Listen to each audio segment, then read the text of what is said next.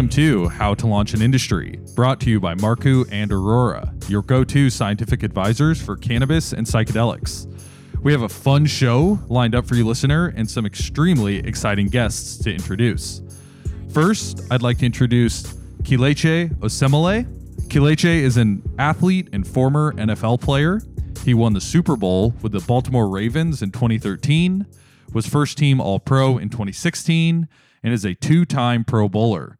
Welcome to the show, Kelechi. So excited to host you today. Appreciate it. Thanks for having me. Not officially retired, right? Not officially retired. I don't know about former. He may be playing. No, no, seriously, we were chatting about this. He may be playing this season. We don't know. We don't know. All right, give him a call. Give him a call. Yeah, I just got to call my agent back. Okay. Oh, I see. I see. They're they're calling him, but he's got to call him back. Okay, that sounds about right. Um, okay. Well, next I'd like to introduce returning guest Hadas Alterman. Hadas is an attorney and the head of government affairs at the American Psychedelic Practitioners Association. Welcome back, Hadas. Thanks for having me. Great to have you. Now, I'd like to introduce our very own cast member here at HLI, Anna Symonds.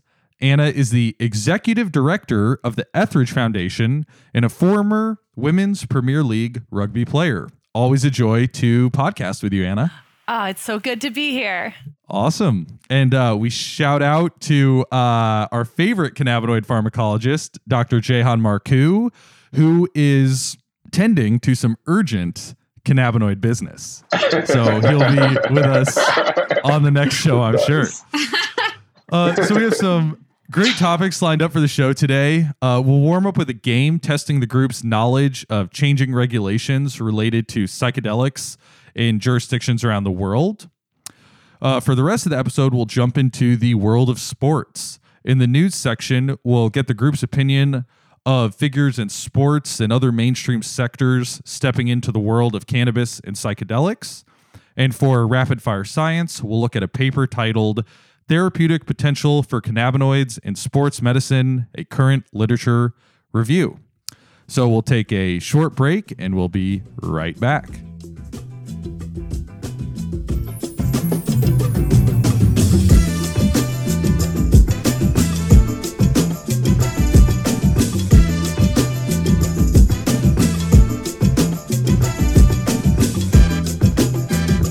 Welcome back. We'll kick off this episode with our game segment that I'm calling Shifting Regulations. And what you didn't hear, listener, is that we've had a very competitive warm up uh, on our break. So uh, let's see where we go.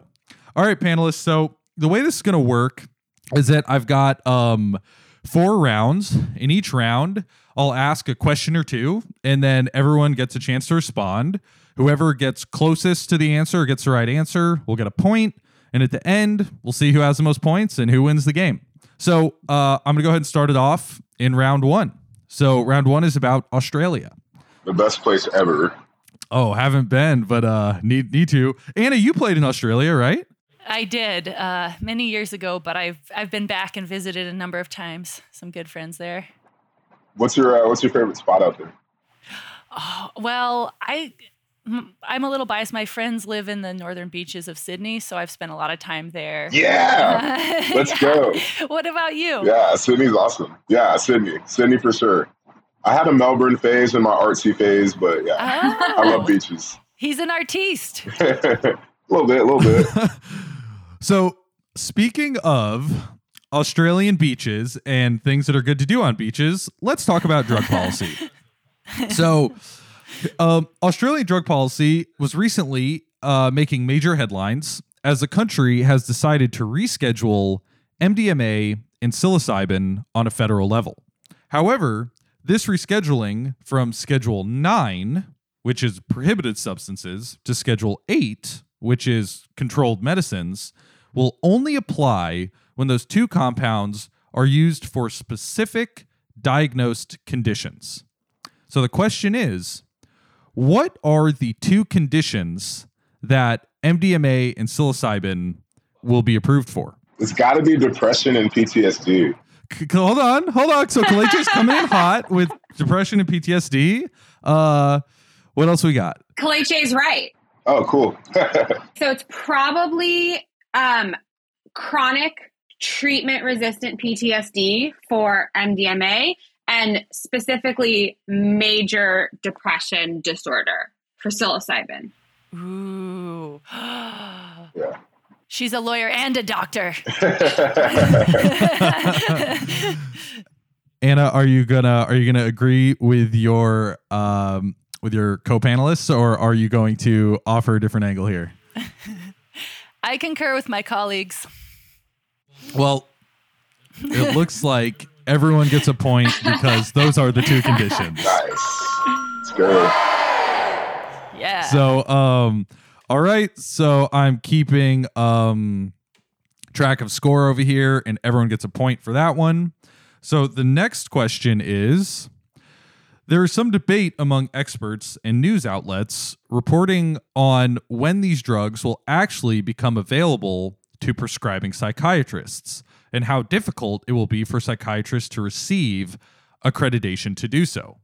According to Forbes reporter David Carpenter, how soon might these compounds be available to patients? So let's say, give me a a month and a year when you think patients in Australia are actually going to be able to receive MDMA or psilocybin. So on paper, it's July 1st of this year, but like, who knows when it's actually going to happen? Yeah. So if you think about like my thought process on this, you know, I used to live in Oregon for many years and we passed uh, psilocybin assisted therapy. And when it passed, I think there was a two plus year rulemaking. But then they, in that, not only do they need to make the rules, they need to set up the testing facilities and um, they need to license suppliers and prescribers and all those things. I would probably say like it'll probably take, I don't know, I would say January 2026. I'm going to be really pessimistic about this. okay. Uh, Kelechi, what do you say? Uh, I don't know why I was thinking this month, but I'm thinking like April, April of April of 2024. Like is what I was thinking. 420 24. Ooh. I, I like the sound of that date. Um, so, um, you know what I'm going to do? I like everyone's answer. So Hadassah's answer is the legal answer, which makes sense. um, it's supposed to be July 23. I think Anna's answer also makes sense, in the in the sources I used speculated the same. And um, pending that speculation, I think uh, Kelechi's answer is perfectly reasonable. So I'm going to again give everyone a point for this round. now you're just giving out participation trophies, man. That's a ever no no. Well, it's it's about to get harder. It's about mm. to get mm. harder. So we're going out out of round one with everyone having two points. So let's go into round two. One of Australia's neighbors is also making a shift in federal drug policy. oh, he's coming out hot. Uh, okay, let me finish. Let me finish. Let me finish. Okay. Both recreational and medical cannabis are currently illegal in this country.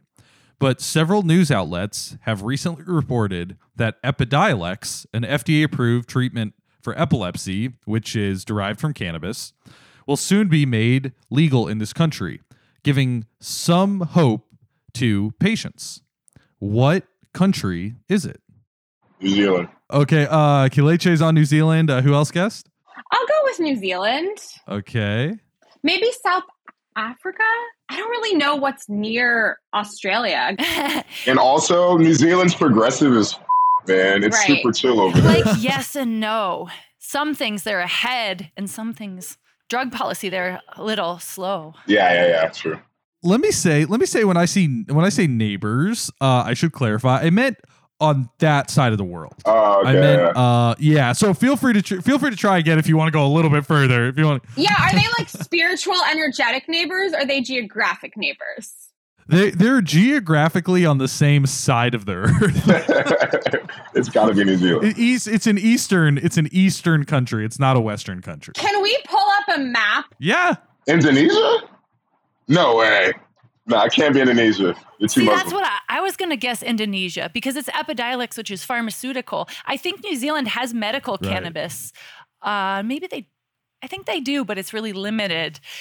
But you know what? When you started going this direction, I was like, I know this and nobody's going to know it because it's under the radar.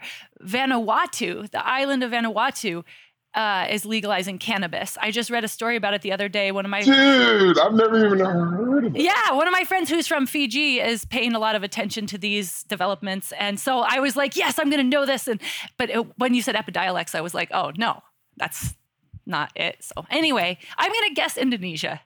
I don't know. Anna's in with Indonesia. All right, Kelechi, what do you think? I'm still going with New Zealand, man. You said it's not Western though.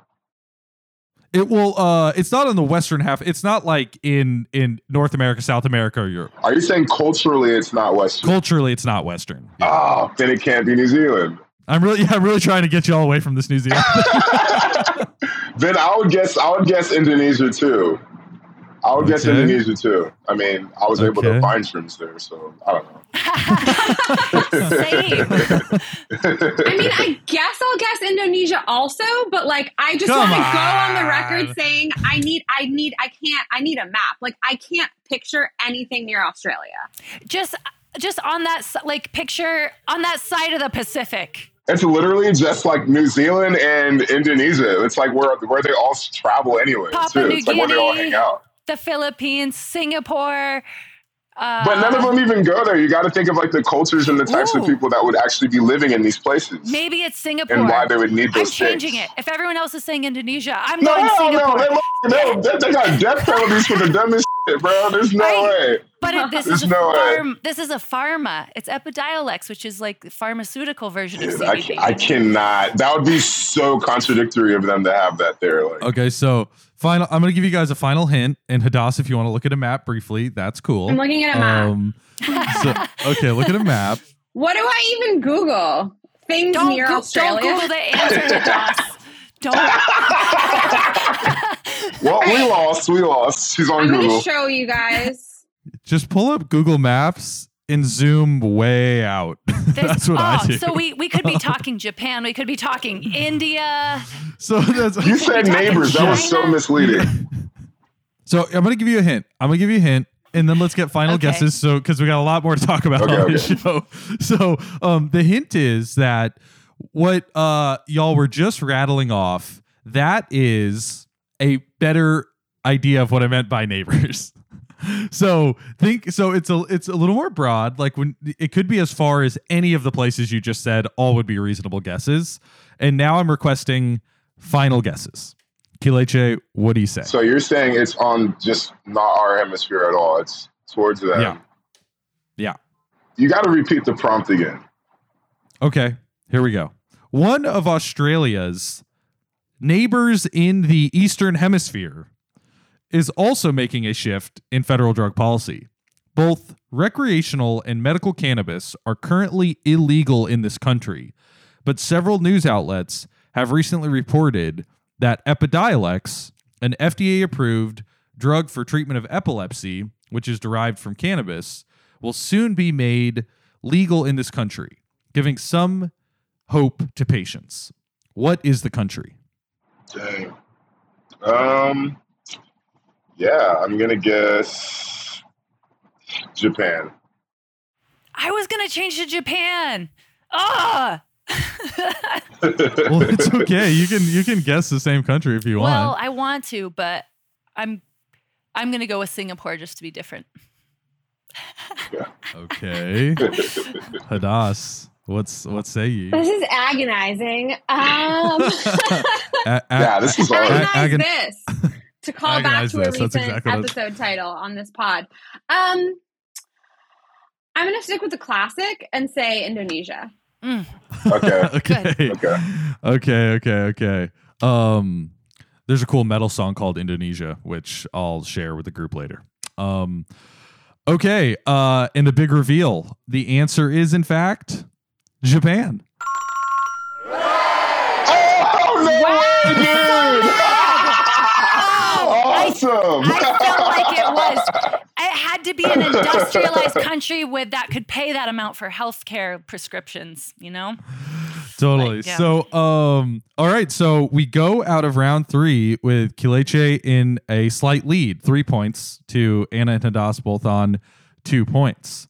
Um, okay. going into round three. Continuing on our journey of shifting federal drug policies around the world, let's take our attention to Beckley Psytech. Beckley Psytech are a company developing psychedelic compounds into licensed pharmaceutical medicines. Beckley has recently brought on a new investor and shareholder that some may find unlikely. The new investor is a fund whose financial resources come from the taxpayers of which sovereign nation? Whoa. So so I'll say I'll say it again in brief. Uh, Beckley Psytech makes psychedelic drugs as medicine, and they just got uh, investment from a country, from a investment fund that is owned by a country. I'm gonna guess GIC, uh, Singapore Sovereign Wealth Fund, Oh, okay, okay, okay. All right, coming at me with the sovereign wealth because. I know they have an office here. Okay, I'm going to say Qatar. okay, yeah, they'd be buying soccer teams, they'd be buying psychedelics companies. Who knows? Yeah, they do whatever. Yeah, they do whatever they want. Yeah, okay, okay, okay. Um, Hadas, what do you think? God, Church of England? I don't know. Like Amanda Fielding is like royalty, right? Like she's like British nobility or something. So I kind of want to say we're talking about that part of the world. Um, can I just generally say like the crown? Uh, the crown of what country? The UK. Okay, so what sovereign nation do you want to say? Um, let's go with England. All right, cool. Ooh. Um, can I okay, wait? so- Can I change? This is your last no, I'm chance. not. I was going to say Denmark, but I'm just going to stay. I'm going to stay the course. That actually, that's not a bad guess. if it's Denmark, I'm going to be furious. I'll be outraged. All right. Twi- I always twice want to in a go row. to King's Day. Where where do you want to go, Kelechi? King's Day. It's like uh, it's like their festival. They all wear like orange, Oh, and they like walk off streets and have huge festivals, like live music. It's like it looks Wow. insane. The Orange Tide, right? Yeah, they were all, all everybody wears like orange and blue. That's what they. There's something about that with the Dutch national uh, soccer team, this Orange Tide thing. I don't know. Anyways, um, so uh, to take us back uh, to the big reveal, so Beckley Psytech uh, is located in England, and in fact, it is the um, UK and the UK taxpayers who are now shareholders in Mm. Beckley Psytech. Wow. So Yeah, Okay, so Damn. we leave round three with Hadas and Kelechi even on three points, and Anna trailing with two points. So gonna bring Uh, that athlete out of her. You better be careful, man. Question three is an arm wrestle. a vir- virtual virtual arm wrestle. it'll be it'll be two So- it will be two on one to make it fair. Yes. Oh my that's gosh, true. yeah. You guys against me. You guys against me to make it fair. I'm just, I'm just, obviously. So okay, uh, let's go into round four. Uh, round four takes us back home to the United States, and in particular to Colorado. Colorado uh, passed Proposition 122, which we covered in a recent episode called Altered States. And uh, the proposition calls for regulation of certain psychedelics in the state of Colorado. This month, uh, the advisory board for creating those regulations was announced by the governor's office. And we have our final two questions about this topic. So, the advisory board has 15 members but there was an open call for applications. So my question is for the 15 slots, how many people thought they were qualified to advise Colorado on psychedelics and how many people submitted applications for those slots? How would anybody know that? This one's random. This one's super random. I told you it was going to get harder. I I'm gonna go with 150. I, my guess would be like a thousand. I'm going to say 750. 750. Uh Kelechi's 500, on 500. Kelechi's on 500. the price is right. Hadas, would you say 175? Uh, I said 150, but I actually kind of like 175 more. and uh Anna, what'd you say? I said 750, which now sounds a little wild, but Ridiculous. at the same time, think about people who are into psychedelics and feel that they are in a position to advise. Yeah. I don't know. You know, I'm, Yeah. just, I'm, gonna, I'm just gonna stick with it. I'm gonna stay the course. Okay. 750. All right. Uh, let's do the next question, the, the final one, and then I'll do the reveal. So, final question How long will those advisors have to complete the task of drafting Colorado's regulations to govern psychedelics use in the state? So, let's put a, a period of time, years or months on it. Two years. Okay. Hadas is saying two years. I mean, that's what I would go with based on Oregon. Ooh. I'm gonna guess a year. Okay. You know what? I'm gonna split the difference. I'm gonna say um, 18 months. Nice. Okay. All right. So time for our time for our big reveal. Uh, and actually, let me just get my head wrapped around this really quick. So we left the last round with uh, Kelechi and Hadas on three, right? And Anna on two, right? Because Anna was upset. Um, I mean, I I wasn't that bothered. so um, big reveal. Um, for the number of applicants, it was 215. Hadas. Oh, nice. So Hadas picks up an, an additional point. I never get number questions right, so this is like a huge deal for me. So we have Hadas now on four points. And uh, for the final question, um, how long Anna got it right, splitting the difference. Oh, nice. That is reported that it's 18 months. So we finished the game with uh, Hadas on four points, Kelechi on three, and Anna on three. So Hadas, congratulations on advancing psychedelic science. We lost to the lawyer as we as we knew we would. Right? Ah, she's too amazing for us. I mean, the numbers was- were close, you guys. I'm a little concerned. She she was right on that Australia thing. She was like July 1st. And I was like, oh, okay. I kinda- like, dude. She's like, I actually hell? have a meeting there next week to talk to them about this. that that actually would not I, I bet I bet APA has um has members in Australia probably, right? Um, we actually we've been getting blown up by New Zealand recently, which is interesting. Which is why I was kind of like Team New Zealand in that question. Mhm. Yeah. Um, we might have some Aussies. Well, uh, Oi, oi, for the sake of for the sake of HLI time, I'm going to move us along. Uh, thank you, listener. We hope you enjoyed the game. We'll take a short break to hear from our sponsor, and we'll be right back with our news segment.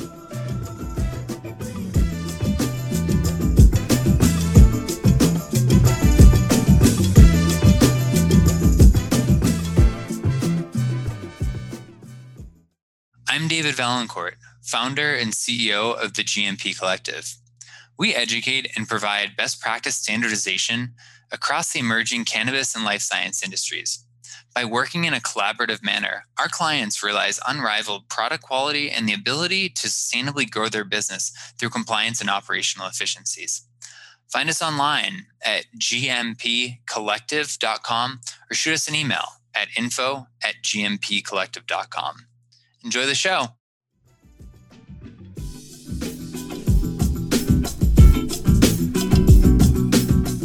And we're back.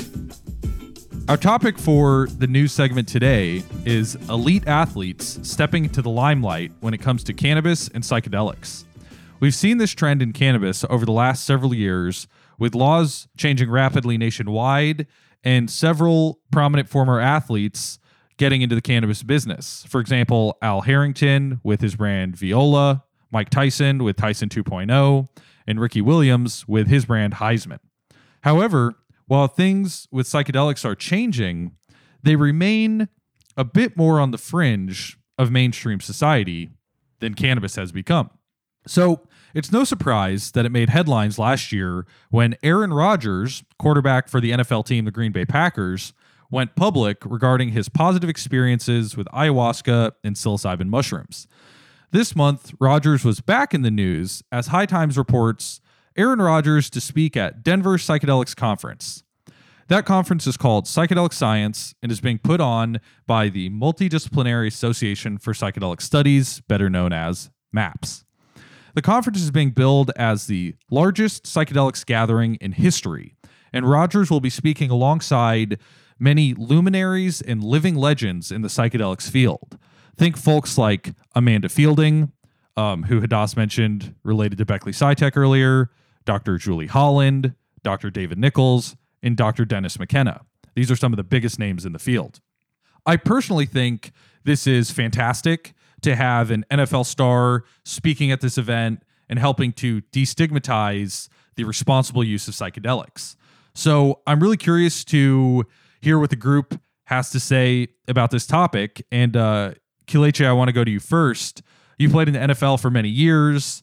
Are psychedelics something that uh, were talked about? Um, is there been a shift over time? No, definitely, definitely not. I feel like it's like starting to shift.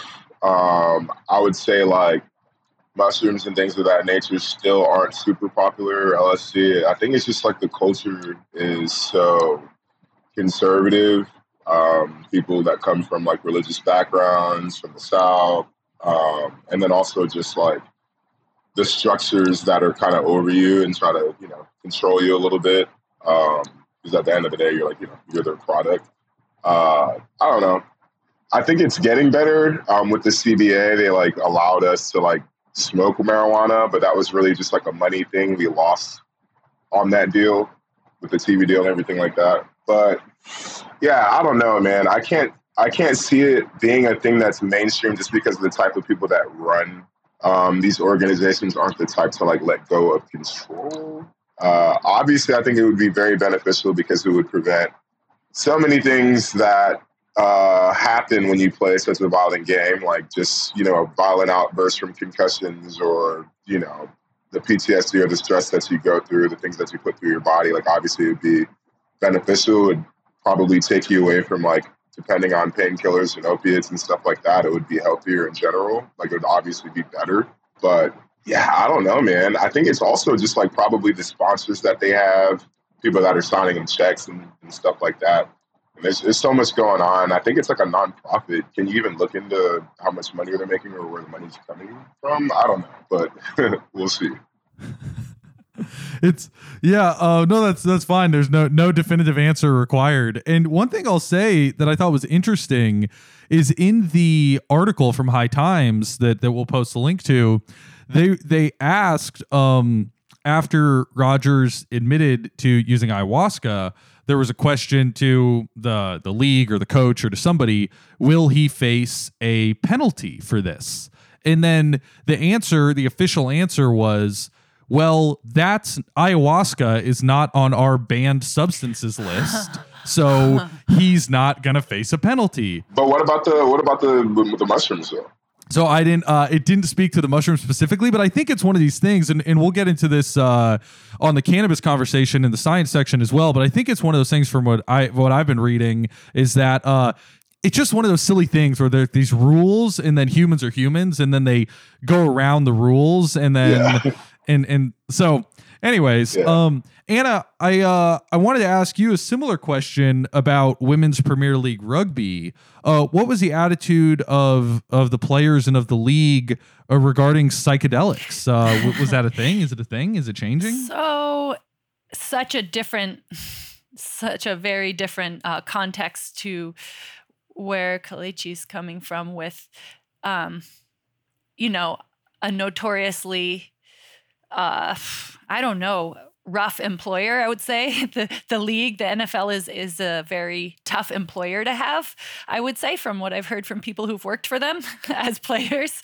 Um, for us, you know, and women's building women's professional sports in the US, especially a more niche sport like rugby, it's you know, it's not like um, the money is there. So we don't have the same level of pressure around like sponsors that that can hold us to certain things. But at the same time, there is this aspect of like USA Rugby, our governing body, really wants as they build the sport for it to be seen as family friendly. And there's still that stigma there around plant medicines and around psychedelic medicines.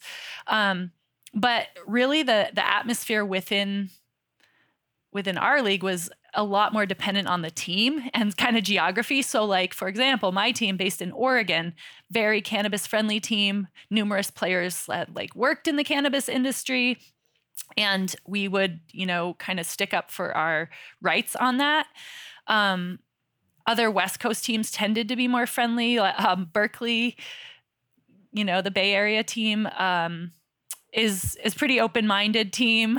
um, but you know, there were there were definitely players from all over who would use cannabis. Um, as far as psychedelics, I feel like that was talked about a little less, but you do see that geographic kind of stigma where maybe the the West Coast teams or the bluer cities are the ones where people are more like, oh yeah, they're more, I guess, educated on um, taking away some of those taboos that aren't scientific. You know, they're not health related. People know a little bit more, and they're not as afraid of these um, experiences. Totally. So, Hadas, I wanted to ask you.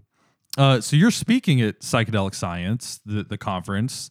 Uh, what's your perspective on Aaron Rodgers joining the speaker roster um, at the conference.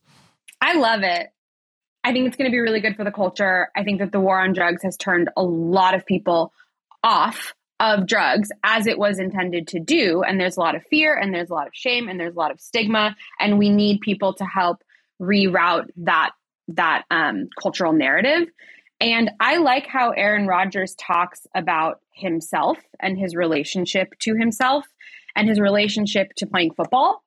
Um, I was listening to Aubrey Marcus um, to the episode that Aaron Rodgers was on, and they were talking about disappointment and how, despite disappointment, Aaron Rodgers still loves that he gets to play. And he's not just grateful for like the finite experience of winning a game.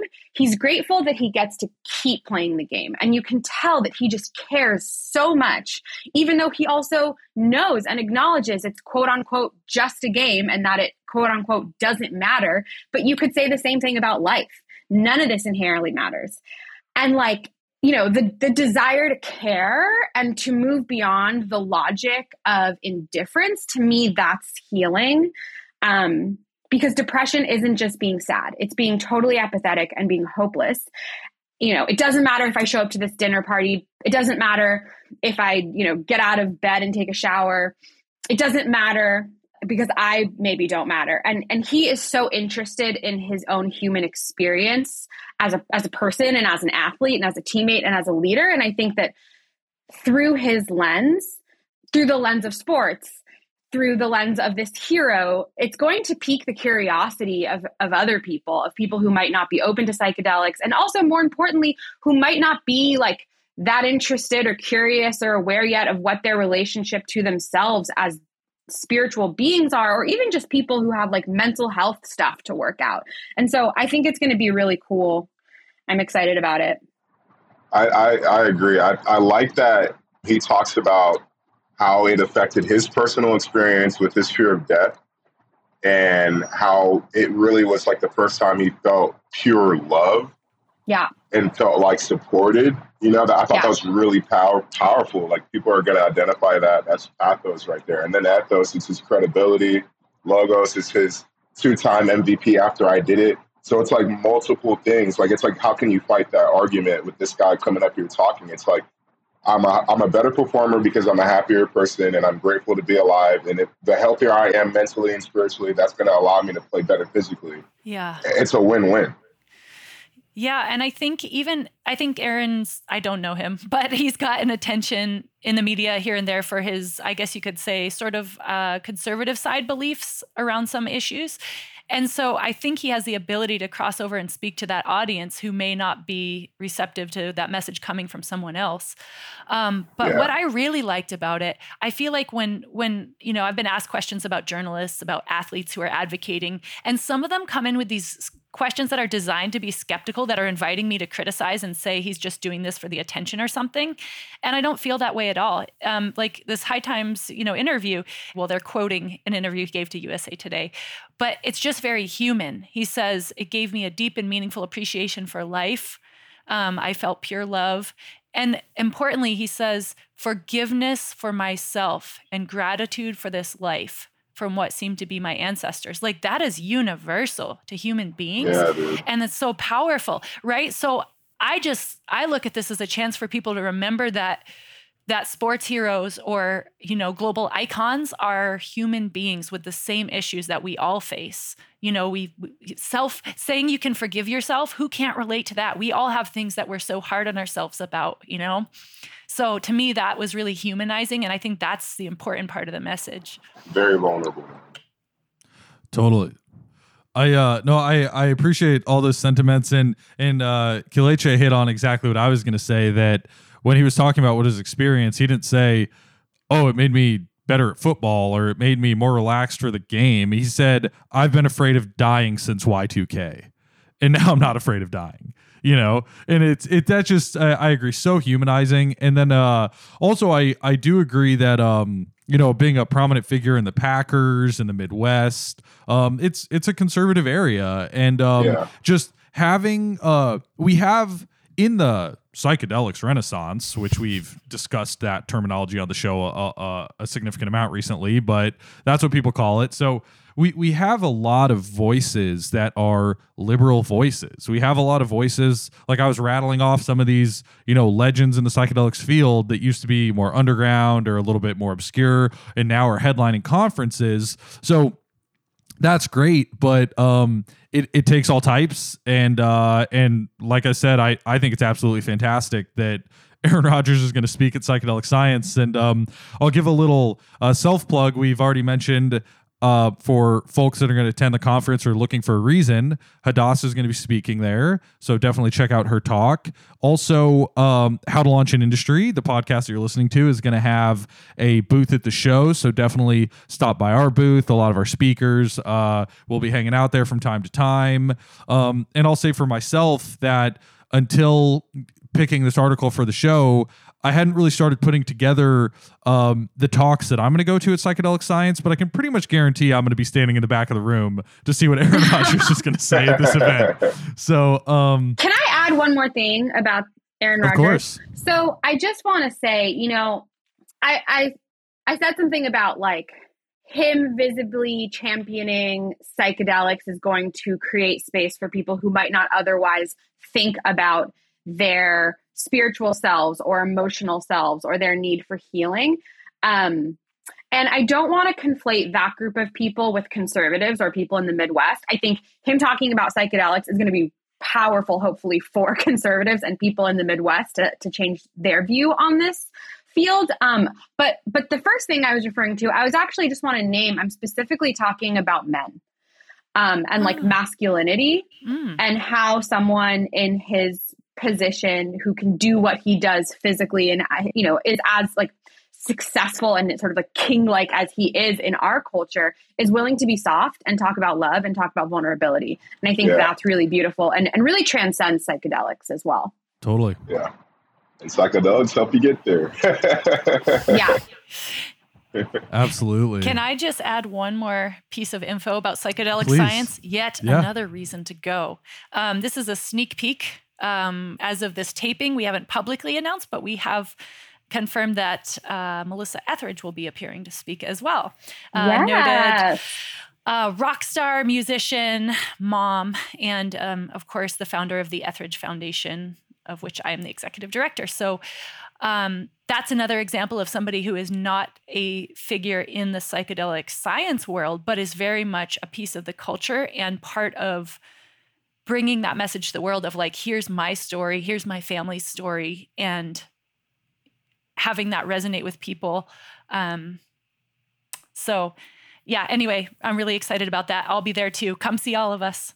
Kelechi's going to come. Oh, um, yeah. this is great news Yeah. yeah. Yeah. Kalechi is officially coming to the Yeah. conference. Yeah. I'm pulling Um, up. I'm pulling up. so, so and uh Anna, actually, just while we're there, um, uh, would you mind just sharing with the listener for for folks who don't know? Could you just give a, a the brief um, background on on Etheridge Foundation and what you guys do? Can you just give us the thirty seconds about Absolutely. it? Absolutely. Um, so about two and a half years ago in 2020, Melissa lost her son Beckett to opioids. He was only 21, and he had struggled um, with opioid use disorder for for years following a snowboarding accident where he was prescribed painkillers. Um, obviously, you know the whole all of that was devastating for their family. His loss and also going down that you know spiral and struggling to help him and not finding effective resources to treat opioid use disorder. And this is something that touches families across America, geographically, socioeconomically, you know, every category. Um, so Melissa, you know, in her grief, she founded the Etheridge Foundation to support new research into transformative plant medicine treatments specifically for opioid use disorder. And so we have a very specific mission and focus and we are the only nonprofit with that specific mission there's a lot of overlap with with other allied groups and um, so we love to collaborate with other nonprofits but yeah it's amazing work to be doing and i'm really grateful to to get to do it yeah thank you for sharing we're uh we're very proud to have uh, you as part of our show, and as well to have Etheridge Foundation as a sponsor um, from last season, and just generally um, in, enjoy kind of um, keeping up to date and participating in what Etheridge is doing.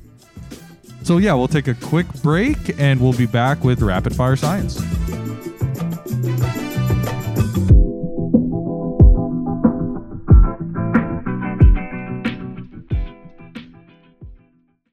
Hello, this is Jahan Marcu. If you're looking for life sciences consulting in cannabis and psychedelics, look no further than Marcu and Arora. At our firm, we provide expert services from experimental design to technical project management and investor due diligence. If it has to do with the fundamentals in novel drug areas, we're your go to. Reach out to us at marcu arora.com to schedule a discovery call today. Remember that the application of scientific approaches and properly gathered data can give you an edge towards reaching your goal.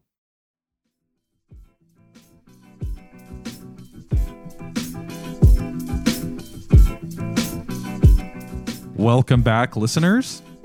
For our rapid fire science conversation, we'll be examining an article published in Current Sports Medicine Reports titled Therapeutic Potential for Cannabinoids in Sports Medicine Current Literature Review. While this article was published back in July 2021, I thought it gave a nice overview of the therapeutic areas cannabis might be useful for, specifically through the lens of sports medicine. The article discusses conditions including osteoarthritis, also known as degenerative joint disease, concussions, and chronic pain syndrome, as well as performance related factors like cardiovascular function and anxiety. The article has also gives a very high level overview of the pharmacology of the two most well-known cannabinoids, THC and CBD. The usual pharmacological suspects the CB1 and CB2 receptors are mentioned, including their varying levels in the central nervous system, cardiovascular system, liver, musculoskeletal system, reproductive organs, GI tract, peripheral nervous system, and the immune system. It was also good to see mention of TRP receptors and serotonin receptors, as they may relate to modulation of pain, inflammation, anxiety, and more. These latter two are known to the savvy cannabis expert, but not always brought up when discussing the endocannabinoid system or assessing use of cannabinoids as medicine. Finally, the article draws frequent attention to the need for sports medicine doctors to have a working knowledge of cannabis as medicine, mostly because it has been and will continue to be used by athletes, whatever the legal status of certain cannabinoids may be if our last article is telling us anything, this trend is only going to continue. So I'd like to uh, take the topic to the group. Uh, Kelechi, I'm I'm super curious of the conditions that were listed here: arthritis or joint pain, concussions, chronic pain, cardiovascular performance or sports-related anxiety. are any of these things that you saw uh, players using cannabis for? Yeah, definitely, man. Like playing after a game, had a teammate break his ribs. He had a long flight. I think it was like the London game or something like that. And so we're like, how can we help you feel better? Nothing was working. And so we had some edibles, gave it to the player, and that helped him like fall asleep and helped with his pain. Little stuff like that on the road um, after an injury. Uh, everybody's brain chemistry is different, man. Like not everybody responds the same to opioids or whatever. Some people respond better to cannabis than they do to those drugs. So um, I'm kind of like weirdly brain my brain chemistry. I feel more pain, like it makes me more Mm. sensitive. Like I can I know when something's wrong when I consume cannabis. Like it alerts me to an injury. I'm like, oh, I need to take care of myself. This is injured. Uh, so that's the Mm. opposite for me. But for uh, some of my teammates, yeah, like it's like they're they're like, yeah, this makes me feel better. I think that speaks to also cannabis is very multidimensional. And and that's why I the point that the article was making that I fully support as a um, PhD scientist in the field. Uh, J- who's usually on the show and is my business partner, has done a lot of continuing medical education around cannabis for medical doctors.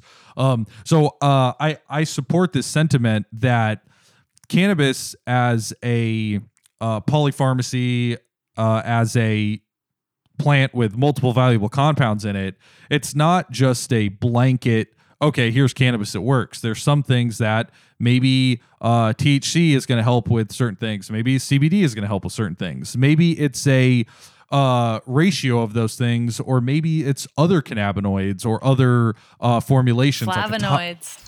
flavonoids exactly or or other formulations like like a topical maybe um uh, these are getting popular as well so um a- as with uh our, our kind of general flow in the episode anna i'm i'm curious you also were a uh, elite athlete for a long time and and um i'm curious uh were you uh did you experience this thing of being pushed towards NSAIDs or opioids for coping with pain and inflammation. Um, is is that something that happened in in women's rugby as well? Versus saying, "Hey, cannabis is an option." So interestingly, our situation, um, unlike say being in the NFL where the medical care is sort of pushed on you according to what they want, um, we Mm. are often left to fend for ourselves and find, Mm.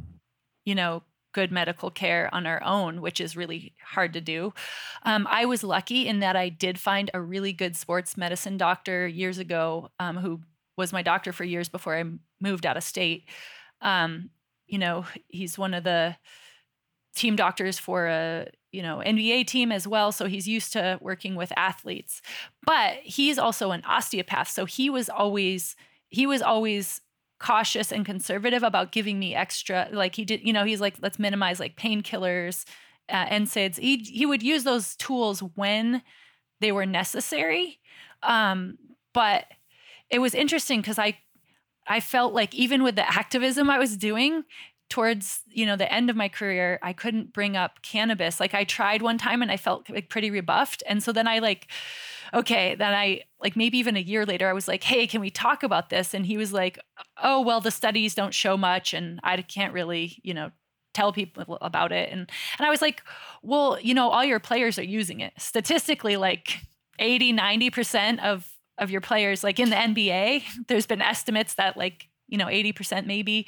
And and so you should. And he was and he kind of you know he's a very evidence-based doctor and so he thought about that. Um so me personally i never i was lucky that i found a really good resource for myself but that takes a lot of like i saw a lot of doctors over the years before i found him that actually understood the needs of an athlete because we are different than the typical population. Everything from pain tolerance to um, what our biomarkers should look like you know Yeah. um, there it's different and the different demands on our bodies so i think there's still and i you know i've i moved away a couple years ago so i haven't seen him and i hope that he's continued to maybe Um, like I could send him this article, but just because I, I thought this article was pretty basic for anybody who studies cannabis science. You're like, oh yeah, this is the same conclusions that we already know. But what I liked about it is that it talked about concussions quite a bit and talked about because that's such an important area um, for of therapeutic potential, and um, I was surprised when it talked about the GPR55 receptor that it didn't mention Parkinson's and the associations that are being found potentially with that receptor. Um, and then what I didn't like was uh, in the adverse reactions section, it feels like a little both sides ish because the, I mean, the article they cited, like my issue with a lot of cannabis science is when they group like cannabis or CBD together, but there's a big difference in how um, like synthetic CBD or CBD isolate works in the body versus a full spectrum or whole plant derived CBD. Um, so they're like, you know, they're not all the same. And so when we have a review that groups all these studies together and it's saying, oh, it found these issues. Well, was that with CBD isolate? You know, separate it out, tell us because I think, you know. So not a bad article, but I had a little some nitpicks with it. I always get a little frustrated when I don't see anything about fertility, like male fertility, because I keep hearing like converse information. Like one doctor will be like, "Oh, like your um, hypothalamus, like your pituitary gland, it won't produce uh, testosterone the same." Where there'll be like an interruption between the signal between you know your your testes and your brain if you smoke too much. Look at this study, and then this study is like um, it shows it in the study. Then there's another study that's like, oh no, it doesn't affect, um, you know, your sperm. Or one study will be like, oh yeah, it increased the amount of azoospermia, like uh, it increased, it decreased the amount of like uh, semen quantity in ejaculate. Like all of these things that are obviously related to like longevity and vitality in a male that's important. And it's like, why don't any of these studies have any conclusive information on how it affects like male fertility? Like that's like the most frustrating thing when I read these studies. It's like, why is there no information on something so important? And then there's this guy. Have you ever heard of the Huberman Labs guy, Dr. Huberman? Oh, I love him. Yeah, like he literally was just like, "Hey, sorry about it, guys, but the research shows that this affects fertility." I was listening to his podcast on fertility, and that's what like had me researching all this stuff because I'd just been like hearing like just like converse information. so frustrating. And I think I think there's just like levels of nuance that really matter. I don't know if you can group it all together because, like, what was the cannabis formulation? Was it a human or animal study? And then what were the doses and the frequency? Like, if somebody's a chronic Yeah, that's user, true. that's a huge difference Yeah. than even just once a week using a cannabis product or something. You know what I mean? Like, it's Yeah, we know we know we need more studies and better studies, but um, yeah, yeah. They grouped it by like um, occasional to chronic, and then there was difference between those two groups, and then like non-users. But they didn't say like the type of cannabis that was used. Like it wasn't specific enough. I think I saw that too. Wasn't it like non-users did worse than occasional users, but chronic users did the worst or something like Yeah, that? those chronic users had like the uh, um, different morphology, like they had like messed up morphology, the shape of the of the semen, and then they also had like the decrease in motility. Um, and then people that were like on that lower level still had some issues with morphology, um, had a little bit better motility, and then obviously like the people that claimed that they never, you know, touched it had higher sperm concentration and better motility. Yeah, so I don't know. I really, uh, I really appreciate y'all bringing up these uh, critiques of the study because you saved me breath on critiquing the study, and uh, and that's something um, uh, that, that we love doing here on the show. We we bring up articles that are great. We bring up articles that are less great, and part of our um, ethos here on the show is to just give an honest assessment of them from uh, our, our different angles. So, uh, I super appreciate you bringing up that. I know that is a concern for a lot of men, and and um, cannabis is medicine. Uh, and so, for folks who want to use it as medicine, they should be able to have a they should be able to have resources, right? So Yeah. we can go down the rabbit hole of you know uh, prohibition causing some of these issues with with the research. But one other thing i want to point out is i'm not uh, sure of exactly which study uh, the the that you guys were just talking about but there's another problem that a lot of these studies that they'll do on populations uh, it's not that they um, tracked um, people using cannabis over 20 years and track their fertility, what they do um, is they'll go to some hospital database and they'll pull the records of hundred thousand patients over the last 20 years from some hospital in Minnesota. And we've we've reviewed papers like this on the pod before. And then they'll say, okay, well, we see that looking at this old hospital data, men who reported using cannabis also showed that they had fertility issues. And then they're drawing some conclusions, but then there's just so many other factors that, okay, well, um, what were they at the hospital for? Um, what other drugs did they Yeah. use? Um, Alcohol. and so, and so on and so forth. So, Yeah. So the one that I'm talking about is uh, is brain sciences. Is the uh, is the study? I was going to point out one more thing, and then I, I want to ask uh, Hadassah questions. So, one other thing, um, it, it's interesting uh, when Jahan and I were discussing um, what to chat about on the show. He had actually brought up um, that it would be good for the science section to do a um, uh, sexual function uh, focused uh, science segment for cannabis. So um, it's it's uh, cool that he had suggested that, and then we kind of naturally progressed there. So we'll check out this study, and uh, I'm sure we can incorporate that into a future episode because I know Jahan was interested to moderate on that topic and bring it to the show. So um, you know, some things are just meant to be talked about, I guess. and don't forget Um, libido in that too, because that's another. totally, yeah. Th- Because for women, cannabis has tended to show that helps with libido, which is you know a sexual function issue that gets ignored a lot in our medical system too. So So um I do uh I wanted to take us on to the conversation a little bit. Um Hadas, I wanted to ask you a question. So we've had a a fairly large focus so far in the show about contact sports like uh football, American football and about rugby. But uh literature shows that there are uh people using cannabis for a lot of other physical activities. Um do you want to share a little bit about uh, what other kind of activities folks are using cannabis for? Sure. So this, this is so scary. I'm like about to talk about sports in front of professional athletes and chemistry in front of a chemistry PhD, but I'm going to try. So, um, yeah. So there's this, an, an article in Journal of Cannabis Research that followed people who use cannabis either before or during they exercise. So they talked to hikers and weightlifters and people doing yoga and people going on runs and they said that the benefits that the the respondents enjoyed were you know feeling focused feeling in the zone having an increased mind body connection um, and and just a general enjoyment for what they were doing which is great and it actually it reminded me of this talk that i heard steven kotler who studies um, he's a researcher and he studies peak performance he shares this anecdote where he had early ops with a bunch of professional snowboarders at Squaw Valley.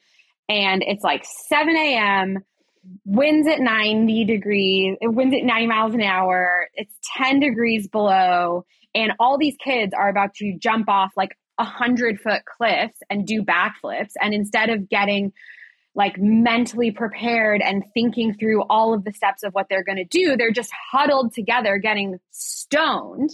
Um, and a few years later, once he starts researching cannabis for performance, he realizes that cannabis is actually um, getting these elite athletes into a flow state in those situations. So, like, flow state is a state, is an altered state of consciousness where you're basically better at everything. And it's not because you're accessing more of your brain, it's actually because you're accessing less of it. And the technical term that Kotler gives for it is transient hypofrontality. So, transient meaning temporary, hypo meaning to slow down, and frontality as in your prefrontal cortex. So, that's why when you're in a flow state, time dilates because time is calculated all throughout your prefrontal cortex.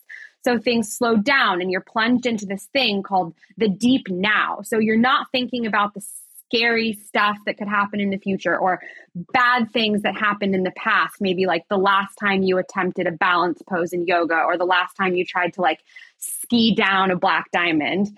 Um, and, and the same thing happens with your sense of self, which is also calculated through your prefrontal cortex. Um, your inner critic goes silent and you can take risks and you can be present and you can be creative. And there's a whole neurochemistry to this that I don't want to attempt in front of Nigam. But the result of it is skills like creativity and um, motivation and, and innovation skyrocket in a flow state. So to bring it all back, cannabis can trigger that and work as this performing and performance enhancing chemical. Um, which you know, if you've ever done a yoga class um, where time just goes by really quickly, or you feel like you're in your body in a way that walking around in your daily life you're not. Um, I I really see the the link between those two things, and obviously there's a way to access flow state. There's tr- you trigger it without cannabis, but when I have consumed cannabis and done yoga personally, I definitely like I experience it differently, and I do think the thing that resonates is like I am focused in a different way. And and I'm I am in that that deep now. You know like jazz musicians call it being in the pocket where all all that exists is right there. And so the fear and the noise just isn't taking as much energy. I I think one of the things that um that I really like about substances that occasion altered states of consciousness is that they do allow you to to like unzip a potential reality that you can access through other things. And I don't think that there's anything inherently wrong with accessing altered states of consciousness through substances. And some people need that forever and some people need that just at first and we're all, you know, our brain chemistry is different, our personalities are different. But like when you can um change your mind to believe that that is possible the idea that then like you can feel that way, all of a sudden that's real to you. And then the thought that like you can cause yourself to essentially hyperventilate and feel that way again while you're like sitting in the back of an Uber, you know? um, you don't even have to break any laws. Right. I always look at it like sort of building a bridge to that place so you can go back there more easily. You know what I mean? Like, and whether that's through because it's our minds that are so powerful but sometimes it helps to have a catalyst to show us the way to get to that state that's so beautiful and so like fulfilling you feel so alive you know this this makes me think of something interesting that there's these like certain barriers you know some people will not pursue a certain path because of barriers right so just listening to you all talk about um, opening the mind and the flow state and getting there with substances or not. I wonder how many incredible athletes that could, would have been incredible athletes maybe didn't join a, a school team or didn't join a league or didn't pursue it professionally because of the stigma of, of the drug war that they said oh well i i get into my flow state with cannabis or i get into my flow state after a psychedelics experience. And then they that uh kept kept them away from something. So it'll be interesting to see uh as we continue on our path as um you know leagues potentially change policy there was uh there was another article. So i was like looking for for sports related articles to kind of spark our conversation. And there was another one i almost brought on the show. And i'll tell you guys why i didn't. I didn't because i was reading through the references because i'm kind of picky. Uh this one that we used this one that we used just barely passed the threshold and i'm glad anna like gave it a gave it a, a nice critique. Um but uh this other one i was looking at the references and uh she's uh, the author said something that I didn't think was was true, and I went to look at the reference, and the reference was Wikipedia, and I was like, okay, uh, I was like, okay, uh, I'm not, I, I don't care that this article is a good jumping off point. I'm not bringing it on the show. Wow. Um, so, uh, anyways, um. Well, awesome. I uh I want to just give everyone a chance before we wrap it up. You know, we've talked about so much stuff. We've talked about changing regulations around the world for psychedelics and cannabis. We've talked about um, the largest psychedelic gathering in history and a prominent uh, NFL star speaking there and kind of starting to blend these worlds together. We've talked about uh, cannabis as medicine in the sports context. So, uh, does anyone have uh, final thoughts or things you'd like to share before we call it an episode? There's really nothing that compares to the experience. And I think that the more people, and like really, Kelechi and Anna, it's really great that the two of you are using your platforms as athletes to be like, I do this stuff. Like I do it. This is how it feels. This is how it works for me. And I I know that that's not without risk and I think it's really brave and I think it's really important and we all like admire Aaron Rodgers I think for what he's willing to do and say but I just want to note like the two of you are also doing that exact same thing and it's really amazing. I really appreciate it. Yeah, no one gets out of this life alive so we might as well live it. And, and I, I, really, you know, I really love. Um, I mean, that was a little tongue in cheek, but I think uh, the you know the idea for me that health and medicine is multidimensional. You can't separate your physical health and well-being and performance from your mental and spiritual and emotional. They're all tied together. And that these, you know, psychedelic medicines are known to to interact and help with all of those dimensions. And so um, you know, we think of medicine in Western science and medicine as like okay when you're when you're sick you take this treatment for this condition to fix it. And really i think you know psychedelic medicines are a different model where this is something that you can be you can be like kind of okay eh, but you can enhance your life. You can grow as a person and evolve.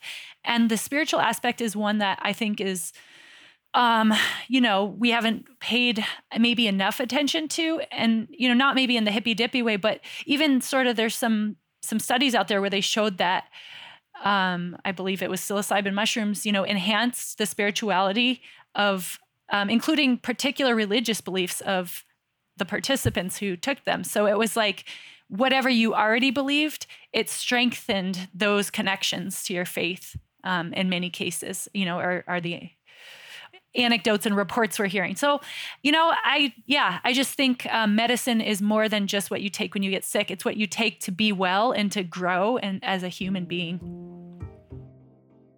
Yeah, this has been so great, everyone. Uh, I think those are excellent uh, closing sentiments. Uh, listeners, thanks so much for joining us again. Um, thanks again for all our panelists today who joined, to our audio engineer, Joe Leonardo, to the cover artists who create um, our custom album covers, and make sure to join us at Psychedelic Science to continue the conversation.